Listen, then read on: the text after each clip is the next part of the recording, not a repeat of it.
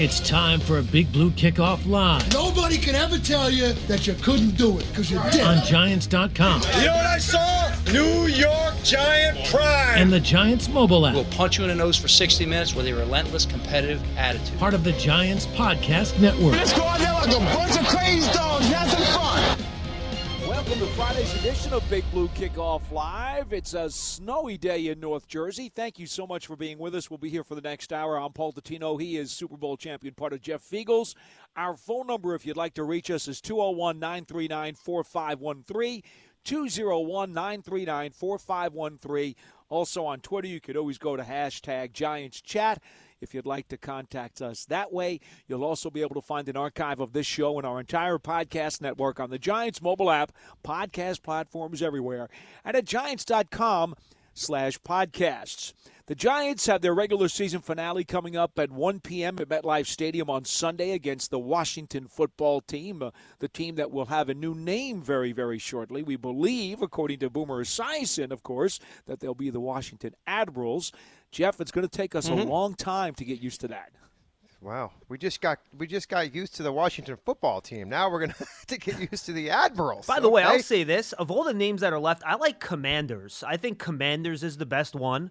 You know, Commander in Chief, Washington D.C. There's not another team really that's the Commanders. I like Commanders. You know, John, the problem with me is that I really like the old USFL name, the Washington Federals. All right, I like Oh, that. I'll go with that. I'll And the problem is they're not going to do that, obviously, because it was with the USFL. See now, that, I I think I made this joke with Jeff before. I'm not sure if you're on Paul when I made it. Someone made a really, I thought I had a really good line, and they said the the name of the team should be the Washington Red Tape or the Washington Bureaucracy, and I thought that was funny. Yeah, yeah, not bad. Hey, Not how bad. about how about uh, speaking of the USFL? I know we don't want to get up, but how about that coming back in the spring? It's kind of a kind of a cool thing, you know. If if, if you were you know around when the USFL was around, um, seeing some of the old names that are a lot like the other ones. So Yeah, we'll in name only though, Jeff. You What's know, that? it's in in name only. They bought the rights to all the names, Mm-hmm. and that's why they're bringing it back as the USFL like point 2 Mm-hmm.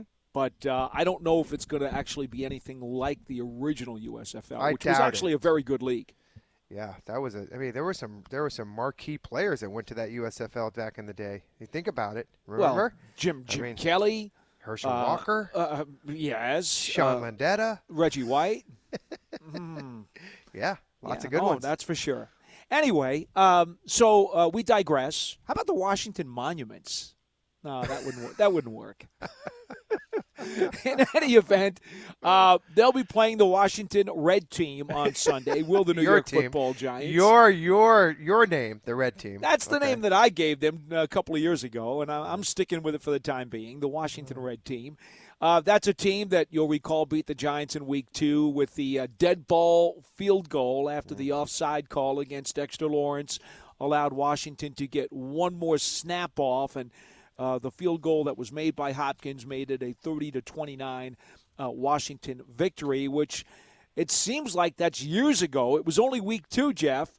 But uh, it does seem like forever ago, and maybe that was a foreshadowing of how badly things would go this year for the Giants. Uh, you, you don't want to say that that's what started it all, but that was one of the losses that the Giants should have won. Going back to counting like the Atlanta game, you know, some other ones that the, the Giants should have won. But um, regardless, they are on the precipice of the last game soon. And so um, I remember, Paul, being in this situation many times when you're going into the last game of the season, not playing for anything, um, and wondering. I, I I never wondered anything. I knew that I went and prepared to go play the game every single way, every week, the same time, same way. It didn't matter, right? Because that's all about routine and having pride of. Uh, I don't want to say ownership, but you know what I mean. You take pride in your skill, then you're going to go out there and you're going to do the best you can, and and that comes with preparation. So um, one thing that I feel like this team has done a good job with, uh, some of the few things that this team has done a good job with, and I, I feel like the that the team is prepared every week. They may not have the talent to compete and do things like that from you know many people's perspective, but I feel like this every one of these guys is going to show up Sunday with a purpose. And you know, we, we didn't talk a lot about this because I think we we've done it over and over, Paul. And I'll, I'll shut up here in a second. But you know what there's to play for when they're when you're on a team with nothing to play for.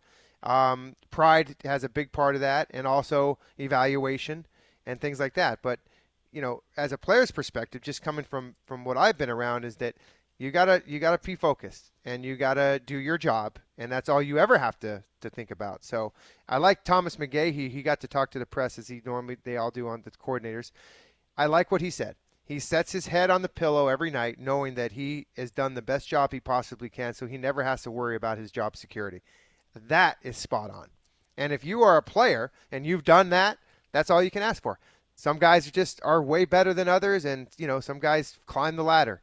But uh, this game will be interesting from both perspectives because not only talking about the Giants, you're talking about the red. Excuse me, did I almost just say that? I did. I said half the, the, red word. team. The red team. It's okay. the You Washington them the football team. team is. Uh, I got a lot of guys over there in the same circumstance, and I don't know what happened to that team. They were six and six, and they were moving in the right direction, but then all of a sudden, you know, bad quarterback play, injuries, COVID, uh, and now they're, you know, they're just got nothing to play for either. So Jeff, Take it away, Paul. 22 years in the league, right, Jeff? yeah. And seven playoff appearances. Is that how many it was? I I, I have no idea. Well, that's honestly. that's what I got you down for right. on my notes here because I Seven. wanted to, I wanted Okay. to ask you a question about Seven. this. And how many of them Is were in right? one year? Well, yeah, I guess. But think about this: how many of them were, came in one season in 07? no, no, no. I'm talking about seven trips to the playoffs. I'm not talking about how Oh. many games you Oh, played. seven According, trips. actually, Pro Football Reference has you down. I'm looking at it now. It has you down for 11 postseason games. Okay. One, two, three, four, five, six. Yeah, my notes were right. You went to the playoffs seven times Okay. in your 22 year career. So that meant there were an awful lot of times where you did play for a team that wound up finishing out of the money. So my, my question for you is how much responsibility do you feel those guys felt to the coaching staff and their own teammates when they did go out onto the field for the final game of the season, besides the obvious answer that you have to put something good on tape because your own career may depend on it? Yeah, I, I think it's la- that's a layered question. I, I feel like there's a lot of guys that really, you know, they have no impact on the coach at all because they're not very good either. And so I think that they have to look out for themselves. Um, and this is the and this is the hard thing because, you know, you never want to be a selfish player because when you have too many of those guys, the team just doesn't function well. Um, but you know you're always looking out for yourself when it comes down to your performance because you know what I mean by that is that you shouldn't have to you, if you prepare and you study and you go out and do things you're going to have a bad game here and there regardless of how you prepared or not. There's sometimes it's just not in the cards that day right? Um, but I feel like a lot of times there are some thoughts about hey you know what? I just wish because you you have such great relationships with coaches because you spend so they're your they're your second family. You're spending so much time with these guys, you know, and you really you get to know them. You get to know, you know, maybe not to get to know their family personally, but you know about their family, their kids, you know, that come around on Saturdays or in preseason, things like that. So yeah, I mean, you you have a you know, you feel bad going out there, but the bottom line is that you got to go play football. You got to go, you know, play to win the game and let the chips fall where they may. Because on the upside of it, if you're doing well and things are going well, then you know that's a good thing. Then you're really happy for your staff and the guys. But Mondays are tough when you're on bad football teams because um, you know you call it the baggy day. Uh, where everybody brings, you know, they, they clean out their lockers Yes. and all that kind of stuff. So it's bittersweet because sometimes you're going in there for your own last time, and sometimes you're going in there seeing guys that you're not going to see on your teammates again, who may Right. never ever be in the league. So it's it's bitter. It's kind of a tough day. And then when you know that something's coming down the pike, or at least you hear things, um, and you got to assume, you know, it's just it's not a good day. And a lot of guys just want to get the you know what out of there. They they don't like you know a lot of people don't like to to be around those types of situation. I was one of the guys where I- I was fortunate because in the 22 seasons I played, I only got fired once, and that was in my second year, and I stunk, and so it was it was I knew it was coming, um, and I vowed never to let that happen again. And you guys know that that was my mantra. That was how I made it through, because I was so embarrassed, and I did not want that to ever happen to me and my family ever ever again.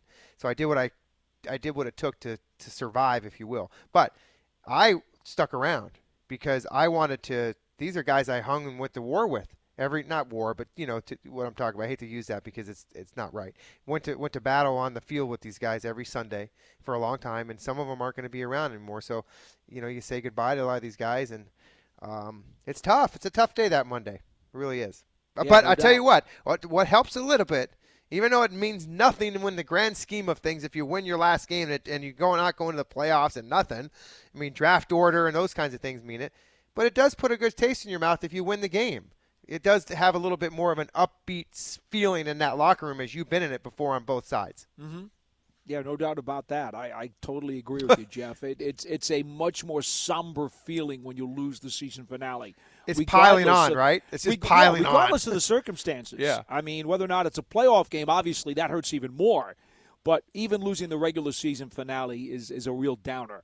So uh, for that reason alone, if nothing else, uh, I'm sure a lot of Giants players would like to have their heads held high on Sunday when they leave the football field.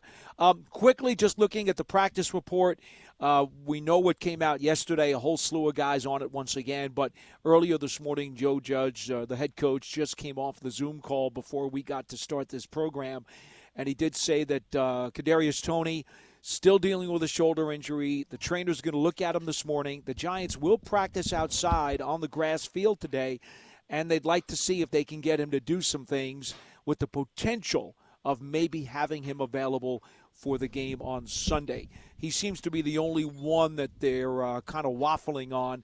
A couple of other guys to note who did not practice yesterday, and I think that Lorenzo Carter uh, coming down ill, but again, not COVID, folks. Let me make that clear. Just just feeling a bit under the weather.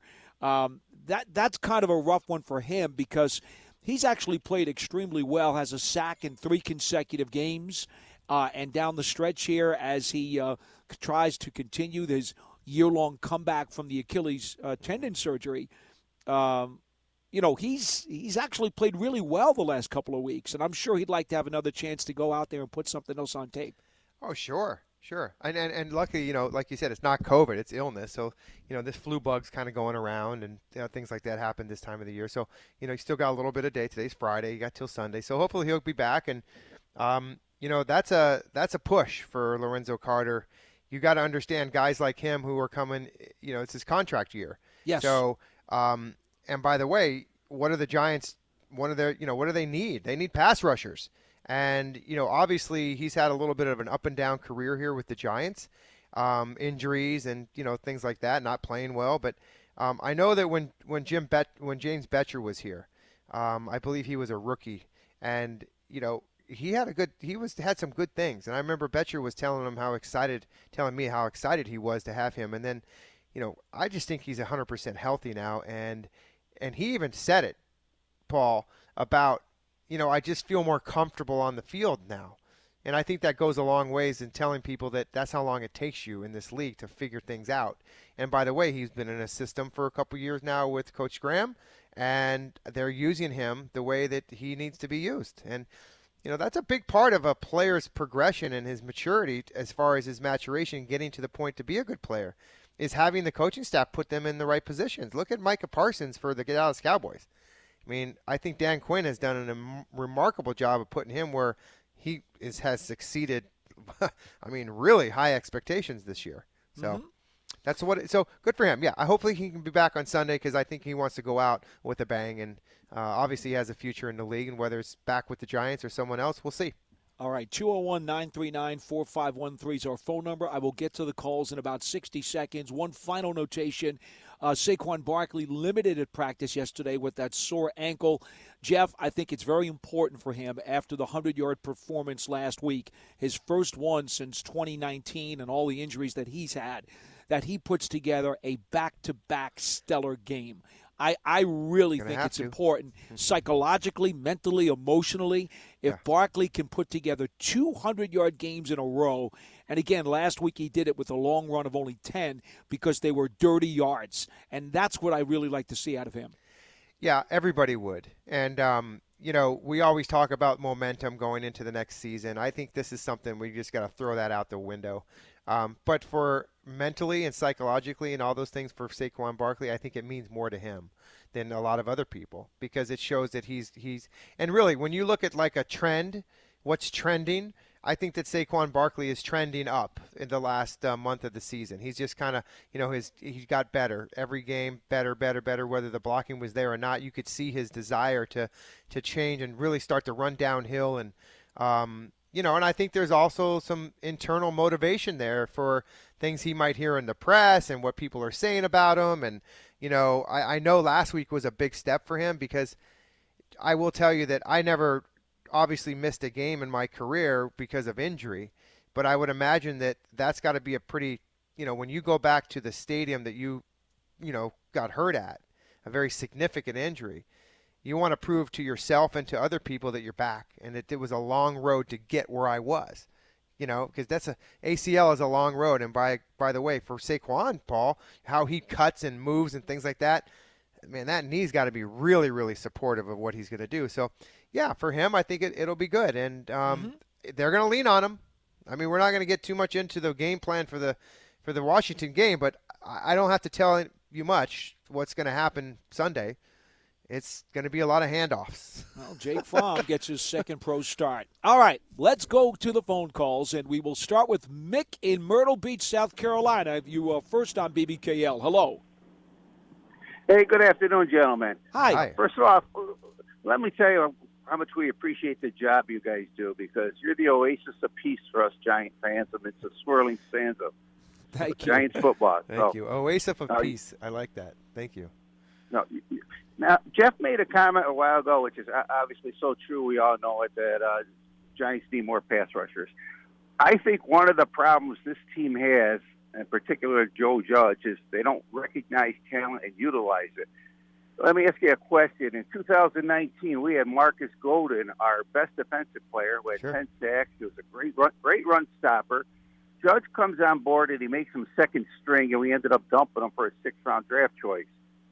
Golden then ended up with 10 sacks last year. He killed the Giants when he faced them. He has 11 sacks now. That's example number one. Example number two, I was always a big Wayne Gallman fan. Last year, when the Giants had the injuries at running back, they picked up every free agent they could find off the streets Morris and uh, Freeman before they finally gave Gallman a chance. He went out to average 4.6 yards a carry. His last game as a Giant, he had 120 yards never fumbled all year long, and they let him get away. And we we pay uh, Booker, who's a nice player. We pay Booker twice the money probably what Gallman's making right now. Giants don't recognize talent. They don't utilize. I mean, how do you like guys like Golden not even? How do you make him second string? Guys a star. I think I think I'll give you a mixed answer on that one. I would I was a big Marcus Golden fan. Liked him an awful yes. lot. I do know that he was not a fit for Patrick Graham's system. And when you have a player who doesn't fit the coordinator's scheme, you have two choices. Either the coordinator has to figure out a way to make the guy work within his philosophy, so he's got to tweak it somehow, or the guy doesn't do you any good being on the roster because he's basically dead wood. Because the coordinator decides he doesn't fit the scheme, we're not going to use him. And then you might as well get something for him. So that that's the story with Golden, and I, I so I understand your sympathy, your your feelings on this because I was a big Marcus Golden fan. I don't understand, right, right. quite honestly, how they could not find a way to use him in their scheme. But given that they couldn't, I think they did the right thing by trying to get something for him. Uh, as far as how Wayne did he Gallman, not fit their scheme? I'm sorry. How did he not fit their scheme? I, I don't know. No, that's I'll the be honest question. with you. We, I we never don't, heard we don't have from, the answer. No, we that, don't that the goes answer. that goes above our pay grade. But it was clear that he didn't fit their scheme because they weren't putting him on the field, Yeah. and Right, that's the that's only so reason sad. not to put him out there. Okay. Right. Um, so I, I again I sympathize with your feelings though because I'm a I'm a big Marcus Golden fan. Uh, as far as the here. second point though, that's where I'm gonna I'm gonna give you a little more information that kind of disputes what you said. Wayne Gallman was done here. He did not want to resign here. He wanted to go somewhere else to get a fresh start. So even if they had asked him to come back, that wasn't going to, to do the trick. Now, this year, he's been with San Francisco, Atlanta, and now with Minnesota. He's on his third team already this year. And I would probably say to you that Devontae Booker has done a fine job, and I I don't know what the salaries were. I'd have to go back and take a look at the salaries, but I mm-hmm. don't think that was necessarily a bad move by the Giants, especially since Gallman did not wish to return and wanted to get a fresh start. You, so you can't blame them for that one. Well, let, let, let me give you another one. When we hit Ereck Flowers, both the media and Giant fans were screaming, "Try the guy at guard." He didn't want to play here. did. Ah, see, I got to help you out with that one too. He refused to play guard for the Giants. He had a very, very Well, poor you know- you attitude. know he was selfish, and he told the Giants he was not going to play guard, and they gave him every opportunity to stay on the roster, and he basically thumbed his nose at them. So they had no choice. And now, realizing that his career was on the skids and he was going to be kicked out of the NFL if he didn't change his ways, when he found another team, he was willing to do whatever they asked him to do because he knew the next step was going to be on the curb. So I'm sorry, but I can't. I can't, I can't let you have that one either. Okay, well, how about this one? How do we, how you want to keep trying? That's okay. We'll, we'll let you have right, another one one. more, one more for you. You're doing a good job, Polly. What's the count? right, one two more. and two. Dex, Dex, Dexter Lawrence, a great college nose tackle. We are uh, playing as a 320 pound defensive end, giving us two sacks a year. Why, why isn't he a tackle? Jeff, you want to take this one? Well, he is a tackle. He plays inside, not outside. Mm-hmm. Yeah, so you know he's a, he's just a he's a obviously he's underachieved, um, and you know he's a more of a run stopper. I think that you know he when Tomlinson left, I think that uh, you know teams could pay attention to him a little bit more because they didn't have to deal with uh, Dalvin, um, and he's you know he's a guy that's just. Uh, you know, you would like to see more of him. So I'm not I'm not going to sit up here and tell him that he's he should be an All Pro and nobody's voting for him. But um, yeah, he plays inside and he's a he's he's a starter and he's a rotational guy that you know he, he comes out on passing downs once in a while. So uh, you know, yeah. Do you want more out of him? And I think you're right. It, it would be better to, if he had a little bit more production. I, I would say this, I you know, we're getting caught up in a lot of the nomenclature because, yes, with the Giants using a stand up linebacker on the outside, they call him a defensive end and a 3 4, but he's really playing more inside. Yeah, that's That's what that's what Jeff's Well, trying to tell you. Yeah, that was my question because with a three-four, you got Austin Johnson's our starting tackle, and you got Williams and uh, Lawrence at the end. But irregardless, you can't rush the passer. We're getting not getting any results at all. Yeah, they they could use more pass rush out of him. I would not I would not dispute that at all. They certainly could. He does push Well- the pocket some in the front, but it would be it would be more helpful. Like we always talk we used to talk about that with Snacks Harrison too. Remember? We always used to say, well, the Right. guy's really great against the run. It'd be really wonderful if he could give you more pass rush. Well, you know, you look Right. around the league too. Um, there's a handful of guys that you know are very good at the tackle position, you know, and you know they play that three, three, you know, three. It's just, but you know, you're not. Those guys aren't leading the league every year in sacks. You know, I mean, maybe Aaron Donald might, but he, you know, he's pretty darn good. Um, but I feel like you know, I think that.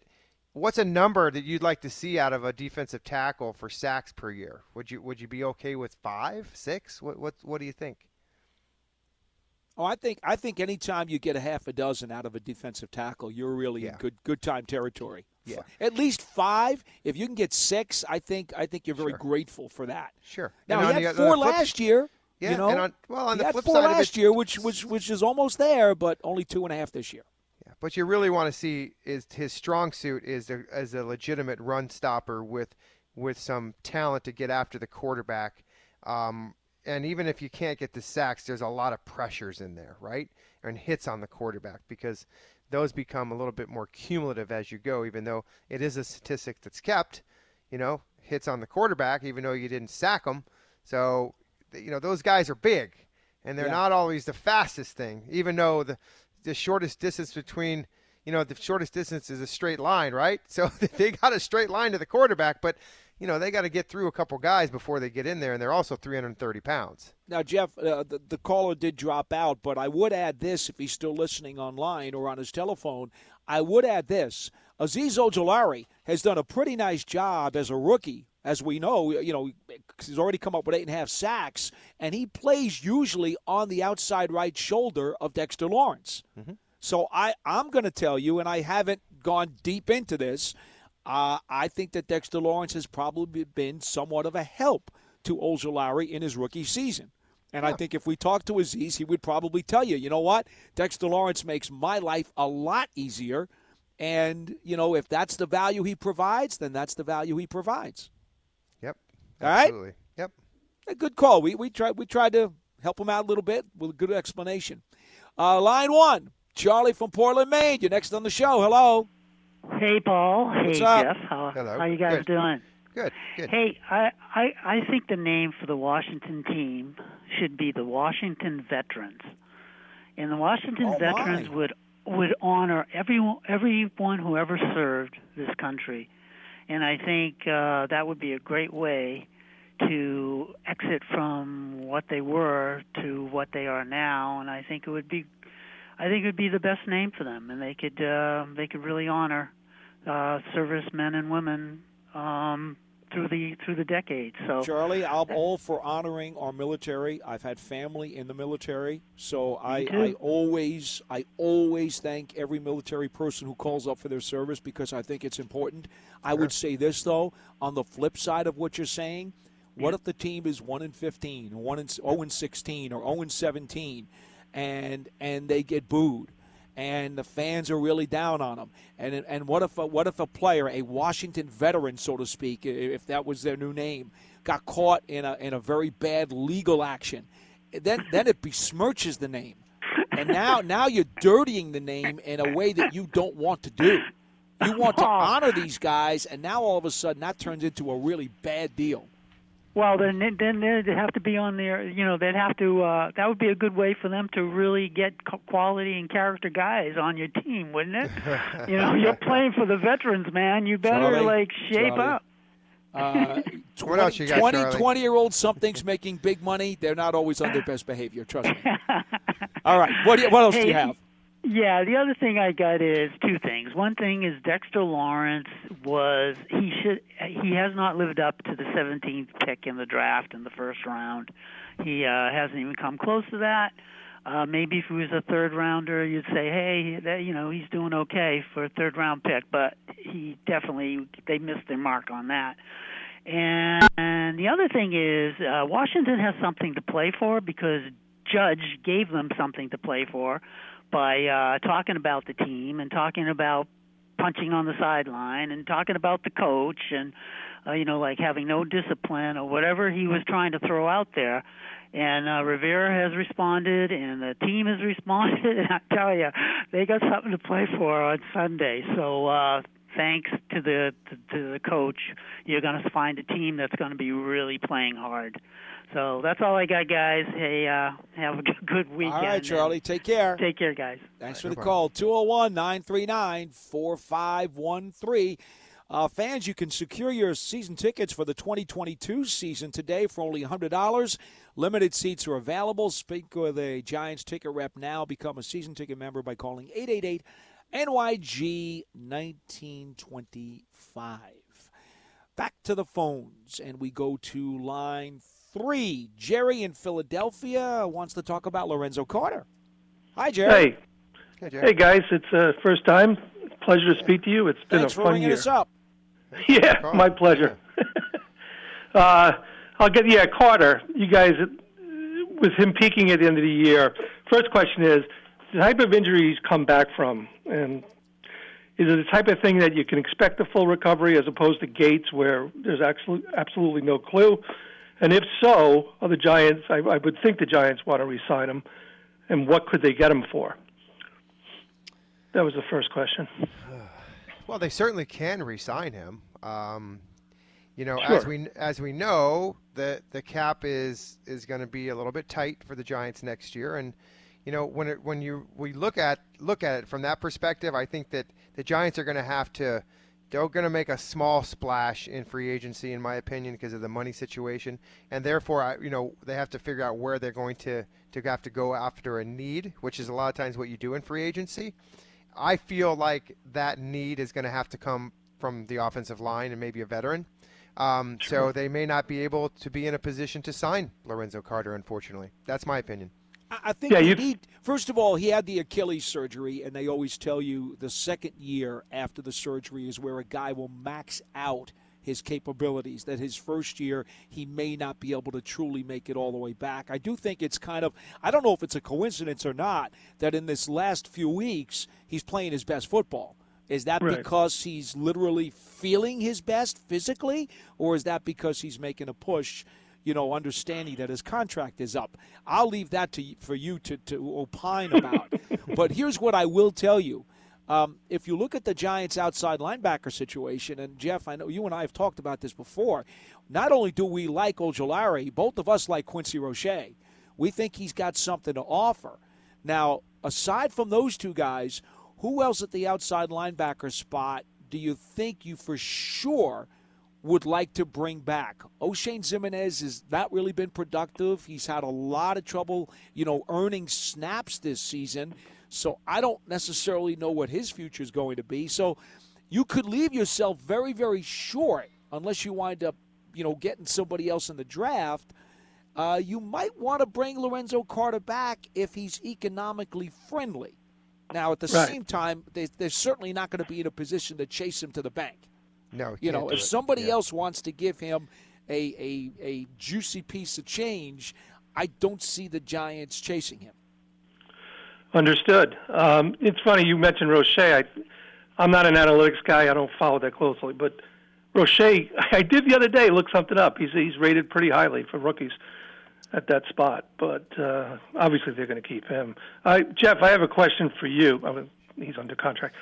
This Riley Dixon, I hear people complaining all the time. Yeah. I don't know. You know, I'm not there. I don't know. Have they ever brought anybody in to compete against him during the year? Because he did. Not not like- during not during the year. They don't do they don't do that during the year. Um, Okay. Now, what they do do uh, is they will bring guys in on Tuesdays, the day, the players' days off, and that's that's usually when they do that because that way the players aren't around, and so they bring players in. And not only do they do that regularly, whether they're trying to, they have certain positions that they bring in on certain dates during the season. So, you know. They bring in. They're constantly working out guys that are there because of things that happen. Like now, if there's they need to, injuries, they got to sign somebody. Well, we worked out this guy a month ago, um, but yeah, if, if he's having a problem, they're bringing guys in. Uh, they'll do that, and yeah, and then they decide if they find. Remember this: all you have to do is think about. They want to put the best player on the field. If some Sure. guy comes in and Riley or any other punter for that matter or kicker or whatever, and they're not having a good season and they're week to week they're just not not improving and they're hurting your ball club, then they'll make a move. If they have a guy that they bring in that they feel like, hey, this guy looks pretty good, he's punting better than our guy right now, and then they make a change. However, you know, there's a lot of uh, ramifications that go into that because there's you know there's salary cap money and there's guarantees and things like that. So it's the whole economics of it. But the the bottom line and, and the answer to your question is is that they do bring players in every week. They do play. They will bring players in there if that if that guy is struggling, and they will make a move if they can. But they're not during. They're not. They're not competing during the week. Now, once in a while that happens, right, Paul? We've seen where mm-hmm. they they bring a guy in if they can, and they have enough money to, to to keep a guy under. Like you remember, every time you sign somebody, it costs you under the cap, right? No matter what it is. Yeah. And the So- other thing is, quite honestly, with all the protocols going in into into effect right, these last yeah. couple That's of a big years, you get a little gun shy bringing in guys, you know, at will. It, it, it tends to become a, a, a hindrance. You don't know where that guy was. He might have been in, you know, in the, in the Bahamas or something, you know, or somewhere. you know? Well, I don't think he's coming back here. well, maybe for a job he might, you know. Oh, Jerry, thanks much much for the phone call. Anything Yeah, thanks else? for Yeah, you calling got in. it. Take care. Yeah, call Appreciate again. it. Hey Jeff, hey Jeff, really quick. I got a couple tw- tweets the last couple of days and, and questions from fans that I couldn't answer. Um, in regards to Riley Dixon, and people were like, "Well, why did they even bring him back this year?" I don't understand it. You, you know, Joe Judge should have known he wasn't very good. Can you just give me your opinion on what's going on with, with Dixon and how much of an impact the head coach yeah. Joe Judge has on Riley Dixon as a punter? Well, I will tell you this. I, I know that that uh, Coach Judge likes Riley Dixon a lot, and I know that he rides him hard because of what his expectations are of him. And remember, this guy is not a 15-year veteran; he's still a young player, and he's very strong. Um, I think what's happened to Riley, like a lot of these other guys in the league, is that you know when I played, there was a couple kicks that we had. Okay, you had the coffin corner kick that I had, and you had basically an open field punt. Well, these guys have all these bags of tricks these days. They've got the Aussie kick, they've got the boomerang, they've got this kick, they got that kick. And I think what happens is that they try to be perfect on every single one of them rather than just specifically work on a couple things, right, John? So I think what what's happened to Riley is I think he's tried to do too much. I think that Coach Judge has really been on him because of it, and I think that mentally uh, that he has to work on his game because physically the guy can kick the ball to the moon and he can put it outside the numbers. You saw a few years ago when he got his contract extension.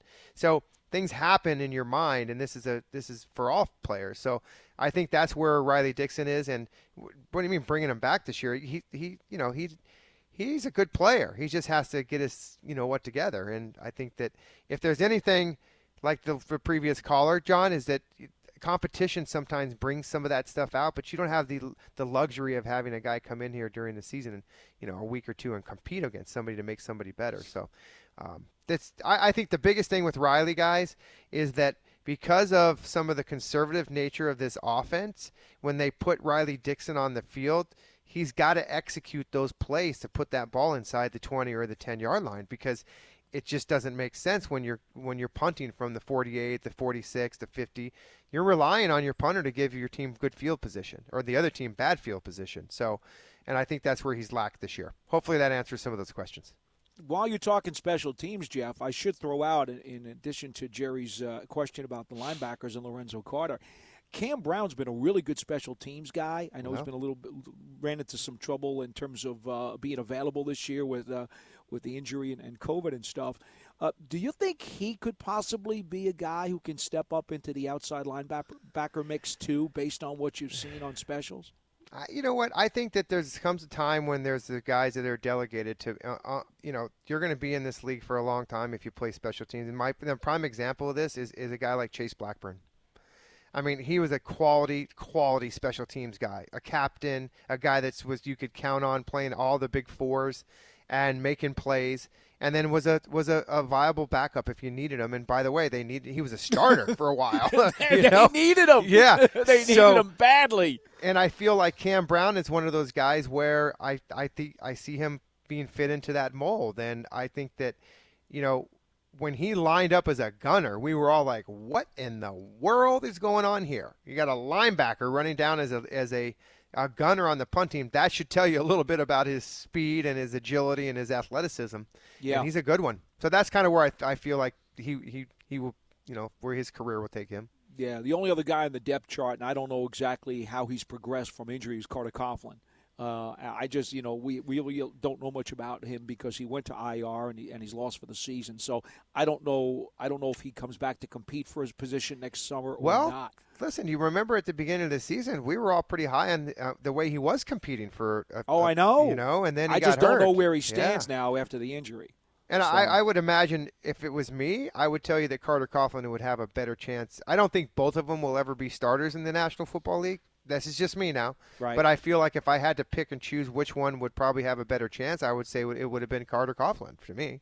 I could be totally wrong, but that's well, just fair, me. Fair enough. Yeah. I, I, think Carter Coughlin showed more in his defensive snaps and the limited time the yeah. two guys have had. So right. I, I, would be on board with you there. But I certainly think they need to bring in uh, another linebacker for competition at the very least.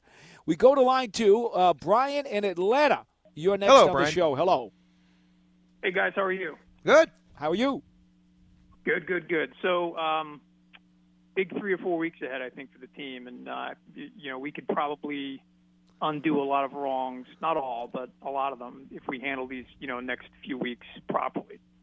So, I, you, know, I, I want to take a really simple view uh, of the, I guess, the predicament, if you will, that we're in right now. So, football is, you know, both of you guys appreciate this. I mean, it's really simple, right? Blocking, tackling, you move the ball, you stop the ball. Yeah, I, I think in general, we have a tendency to kind of overcomplicate things. Everyone involved in the sport, right? Fans, media, analysts, players, coaches, etc. You know, we talk about things like culture and scheme, mm-hmm. things going on behind the scenes. You know, we've even heard things like golf clubs and free soda, and it's all like look over here instead of over here, right? Let's not overcomplicate. Mm-hmm. So it should be really simple. And so what I what I mean here is it relates to evaluating the team and you know why they're in this position. You, you know the, the best way to determine in life if, you if you've made a right or wrong decision is to just look back a year, two years, five years, ten years, and ask yourself, right? Hey, if I could go back, knowing what I know today, would I make the decision again? Right? It's re- it's really that simple. It's just like blocking and tackling. So you, you know, if if you rattle off a bunch of names, you know, let let's just be realistic with ourselves, and you know, let's let's put Mr. Mara and Mr. Tisch, right? They're alone in a room, and if if they're asking themselves these questions, you know, I generally think we we would all agree on how they would answer the question. So. Ereck Flowers, Eli Apple, Evan Engram, Kyle Lauletta, DeAndre Baker, Matt Fair, Saquon Barkley, Will Hernandez, Dexter Lawrence and, and maybe Daniel Jones, right? I'm not. I don't want to debate any of those names. Just th- those are decisions that we made, and we have now some period of time to reflect uh, on how those decisions worked out. And ultimately, right, we we made other decisions as a result of some poor decisions like Golden Tate and Dory Jackson and Kenny Golladay and Kyle Rudolph. And then and then it comes down to this right? And these two big decisions that we have over the next three to four weeks. We've got GM and we've got coach. I, I, I generally speaking, I, I think we know kind of where the co-owners fall on the GM. Now with the other one, right? Looking back at Pat Shurmur, you know, I think they recognized an error and they and they undid that that that error. You know, you could argue the Ben McAdoo decision. Now, now where we are now, right? Think about this, right? if if the if the owners could go back two years ago, right, and evaluate the field of of potential candidates to coach the team, I think the the the best way for them and most simplest way for them to make this decision is to ask themselves, would we do it again? Would we hire Coach Judge again? Maybe the answer is I don't know but but they've got to be honest with themselves, right? Because because when when when the coach stands up and, and is asking the fans and the media and the owners to look over here and not here, which is what this is all about, right? Fans don't care about you know free soda and golf clubs and vacation plans. They don't care. They care about what's right in front of them. So the, the owners have to ask themselves: if we give this another year right? Am I going to be asking myself the same question next year? Yeah, I think I think that that's ultimately where this is. It's really simple. Good culture is a result of good players, right? And I think we're going to make the, the, the, the right decision on the GM, but you got to deploy those players. So that second decision is absolutely critical. I don't want to be in their shoes, and I envy them. I don't envy them, excuse me, for having to make this decision. But this is an impactful decision because this decision, in many ways, is going to give us the ability or lack of ability to undo many of the wrongs that we've experienced over the last 10 years. Thanks, guys. Good call. Thank fair. you. Very fair. Yep. I mean, you have to look at it. Uh, it's a great way to look at it, and I think that you know, in everyday life, I think that's the way we look at things. You go back and say, you know, would I do it over again, or how, if I do do it over again, how would I change it to make something better, right? And so, um, these are all questions, and they're hard ones that you identified, and I think that these are the things that are probably being talked about right now behind the do- closed doors, and uh, coming up on Monday when things usually in the National Football League happen, and uh, people are going to want answers, and sure, soon enough, Paul, we'll find out. That's for you sure. Know, but Jeff, Dan Reeves used to say things never stay the same. They will Yeah. either get better or they will get worse. well, yeah, but they true. cannot stay the same. They just don't. And so, uh, obviously, you know, whatever the uh, front office decides to do over the course of the next several weeks is going to be incredibly important. There is no doubt about that at all. Okay, I guess we're going back to 201 939 4513. I believe Jamal in Dallas is next on line one. Good afternoon. Good afternoon, y'all. Thank you, Jeff and Paul, and thank you, John, for answering my call. Sure. Um, Sure. John, th- John threw me off. I didn't realize he was a screener. oh, we're shorthanded, man. We're, versatility is a key. You're right. right. No, The more you can right. do, man. Right. The more you can do. so how about that Knick win yesterday? Right, that last Oh, minute, you man. know, shot. Oh, Jay Barrett, everybody. That was sweet. Nothing like Right, beating the right. Celtics, man. I, you know, I'm You- you sorry, know but I go back to Willis Reed against Dave Cowens. Okay, and, Okay, and trust me, trust me, the the hatred for that Celtic green is deep. That's what's up. So, Jeff, I'm actually calling when you or John were on together. I think it was either Wednesday or Tuesday when y'all were on together. And one of your questions y'all proposed was, um, what could have Joe Judge done differently to, I guess, to increase his winning, um, his winning stat, right? And I was telling John earlier, I was like, well, I personally believe how he handled the preseason, um, we could have easily, easily at least got two wins um, if we would have played certain players throughout the preseason. Um, I guess his philosophy, his mindset was to rest some players and, and and to get them ready within September. But I felt like by then it was too late. You know, we could have easily took that easy part of the schedule and went two and two. You know, um, and even then our offense wasn't even clicking on all cylinders when we had healthy individuals.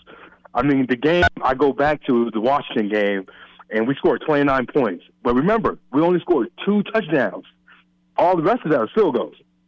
So even though we scored two more touchdowns than what we have been doing um, the last 10 weeks of the season, even in the beginning of the season when we were all healthy, we had a healthy Daniel Jones. The, the O line was somewhat healthy.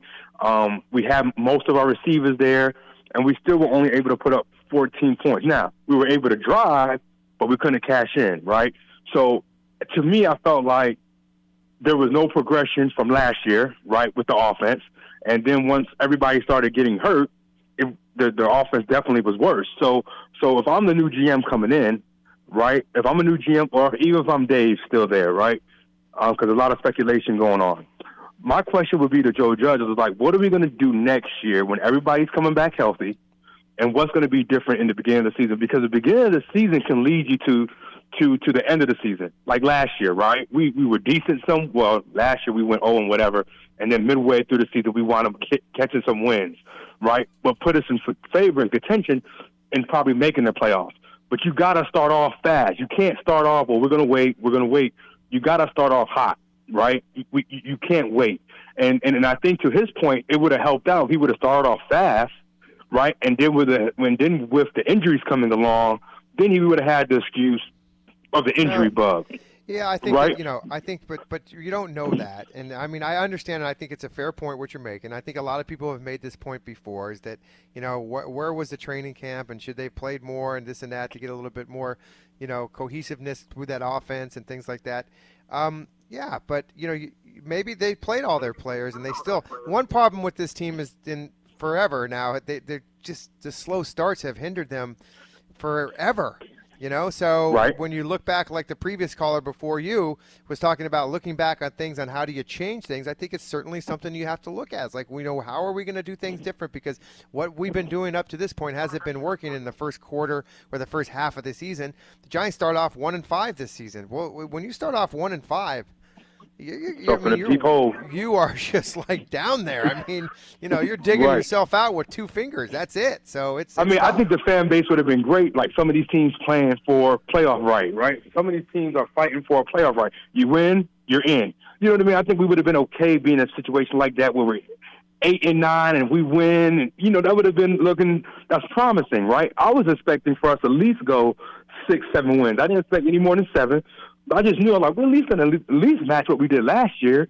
You know, just just because I thought we we finished somewhat well, and I know Lance says you can't go off the previous season. And I know y'all made a bet about that, not going off previous seasons and how we should look coming into the next season. But it's hard not to look at that when you see the potential, when you see what you're doing in the draft, when you see what you're doing in your free agency. It's hard not to think that we got to be better than what we were last year. And my last point is the offensive coaching staff. Once again, whether it's Dave Gettleman, whether it's a new GM, they need to sit down with Judge and be like, look, man, I'm okay with your defensive crew. I'm okay with them. Um, there's some changes, some tweaks that need to be happening, so they need to start faster than wait until midseason to get their act together. But this offensive staff, like, we either we need some more veterans, some some coaching veterans. Because if I look at the staff, other than Freddie Kitchens, most of these guys are only in their second year of coaching. Correct?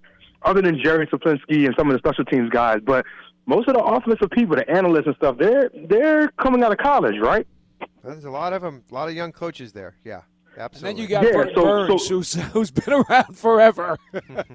Right, but but also he's a college guy though. He's not a yeah, yeah. um, He was an NFL guy. Guy. That's true. So what I'm saying is, so that could also be why we always look out coach on the offensive side is that we don't have a lot of NFL experience on that sideline from the offensive side. You know, it seems like the defensive side got their act together with that, but offensively, it seemed like you know.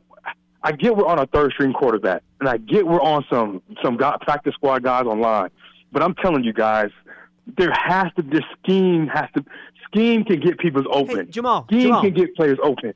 Jamal, it's Schmeelk, real quick. There's actually Yeah. more college coaches on the defensive side of the ball than the offensive side of the ball. Last year, you had Oh, Marc? Colombo. He was an NFL guy. Garrett is an NFL guy. Derek Dooley's an NFL guy. Tyke Tolbert's an NFL guy. Jerry Schuplinski's an NFL guy. Ben Wilkerson, the assistant offensive line coach, is an NFL guy. Uh, Flaherty, who's the assistant assistant offensive line coach, is an NFL guy. Freddie Kitchens, who's the offensive assistant, is an NFL guy. So uh, you actually the two position coaches on defense that are college guys are Sherrer, the linebackers coach, and um, Spencer, the lineman coach, but offensive line coach. But otherwise, when Judge started here, his almost entire staff was NFL guys. They weren't college guys on offense. Yeah. Guys who had mixed okay. careers between the NCAA and the NFL. Yeah, but Derek, but, but Derek Dooley was a coach in Dallas for six, seven years. In Derek the Dooley had a 2010s. much longer career in the NCAA, though, John. To be honest. No, but he's an NFL Yeah, but he still guy, has NFL. Yeah, he, well, he's. Well, so he's- what I he's- was looking he's- at he's was. I saw He's No, but, but here's my point, Right. though, Paul. Paul, here's my point, though. Spencer and Sherrer are pure college guys. Uh, yes, on correct. defense. There are no Correct. pure college guys on offense. Zero. Oh, co- correct. Really? I agree with that. Well, I no, thought no, there was no, an analyst. no, I the thought there running was back coach. an analyst. Oh, and Burton Burns. You're right. Burton. Jeff, We- you're right. we already Burton. mentioned him earlier. No, you're right. Burton Burns. You're right. 100%. We mentioned him earlier. Burns, and I thought there was an offensive analyst that was from college as well. Oh, this is the the second analyst, you year. don't want cross checkers, yeah, yeah, the, the cross checkers are young fellow folks. They're position coaches and coordinators. There you go. Jamal, Okay, I, I would. Okay. I- we got to let you go, but I do want to tell you. Thank you, uh, Jamal. You know, I, I I was saying since August that there are going to be a lot of NFL head coaches who are going to rethink their training camp and preseason philosophies and probably play their guys a whole lot more snaps than they did this past year. I said it in August. And I'm not going to change my tune on that. This is not an about face. This is not Why, a though? second guess. Why? Why? This Why, is Paul? something I felt then. Why? Uh, Because I still I still believe in continuity. I believe in getting guys ready, and I think that you have too many teams who have gotten off to bad September's because September football is not very good Yeah, because plus guys are being games now, saved, remember, too. playing Yeah. them. There's only three games now too. Exactly. You know, and and I and I you know I I understand there's and and that's one of those things where I will agree to disagree with somebody. I'm not going to tell somebody they're wrong for doing it the other way. I happen to subscribe to the other the other side. I'm a hamburger guy, not a hot dog guy.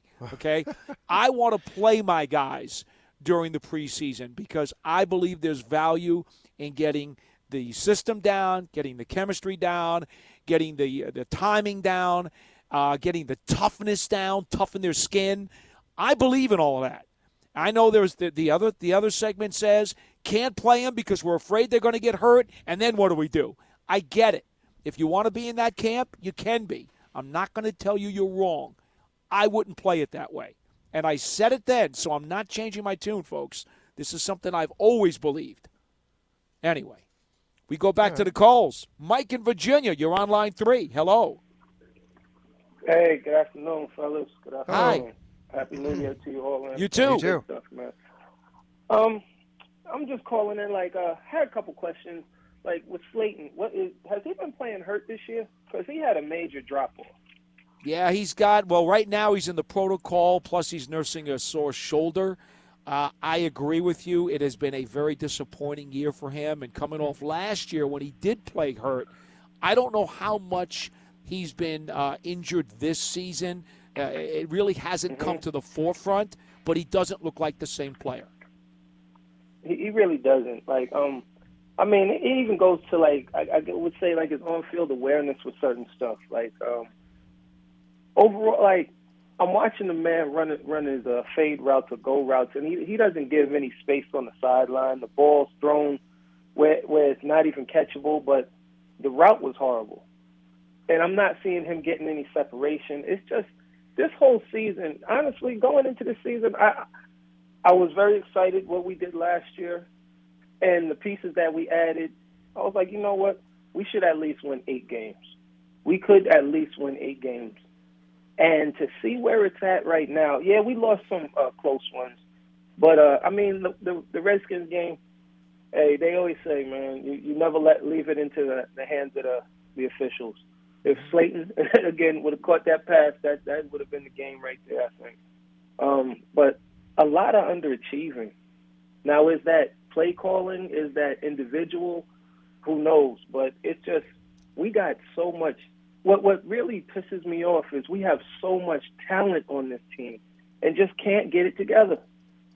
We got talent just about in every position, and we cannot get it together. So what's the difference between us and teams that consistently make it into the pro, the um the um what is this uh, playoffs? Because you got teams that have no names, but they can play together. We got good players out here and cannot make it.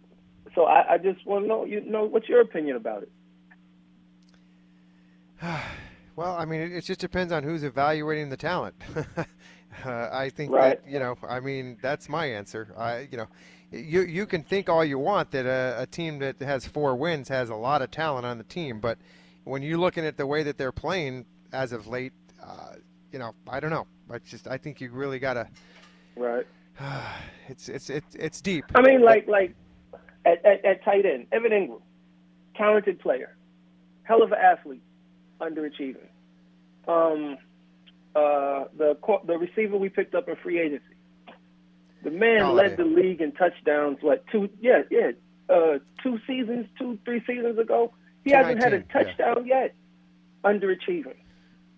I mean, we don't, we all know what was going on with Barkley. You know, I mean, the injuries, coming back off injuries. I get it. But you know what though, you can answer your own Um, questions with that. With you know, you know that Golladay, they knew that coming in he was going to be a little bit of a risk at injuries, right? But you know when he plays, Yeah, he play, yeah, he's you're productive. right. You're right. But but listen to You're this. So you kind of knew what you were getting. But however, he, he's got talent. He does have talent. Um, But Mhm. unfortunately, you got to get the ball to him. Yeah. like, what was the issue?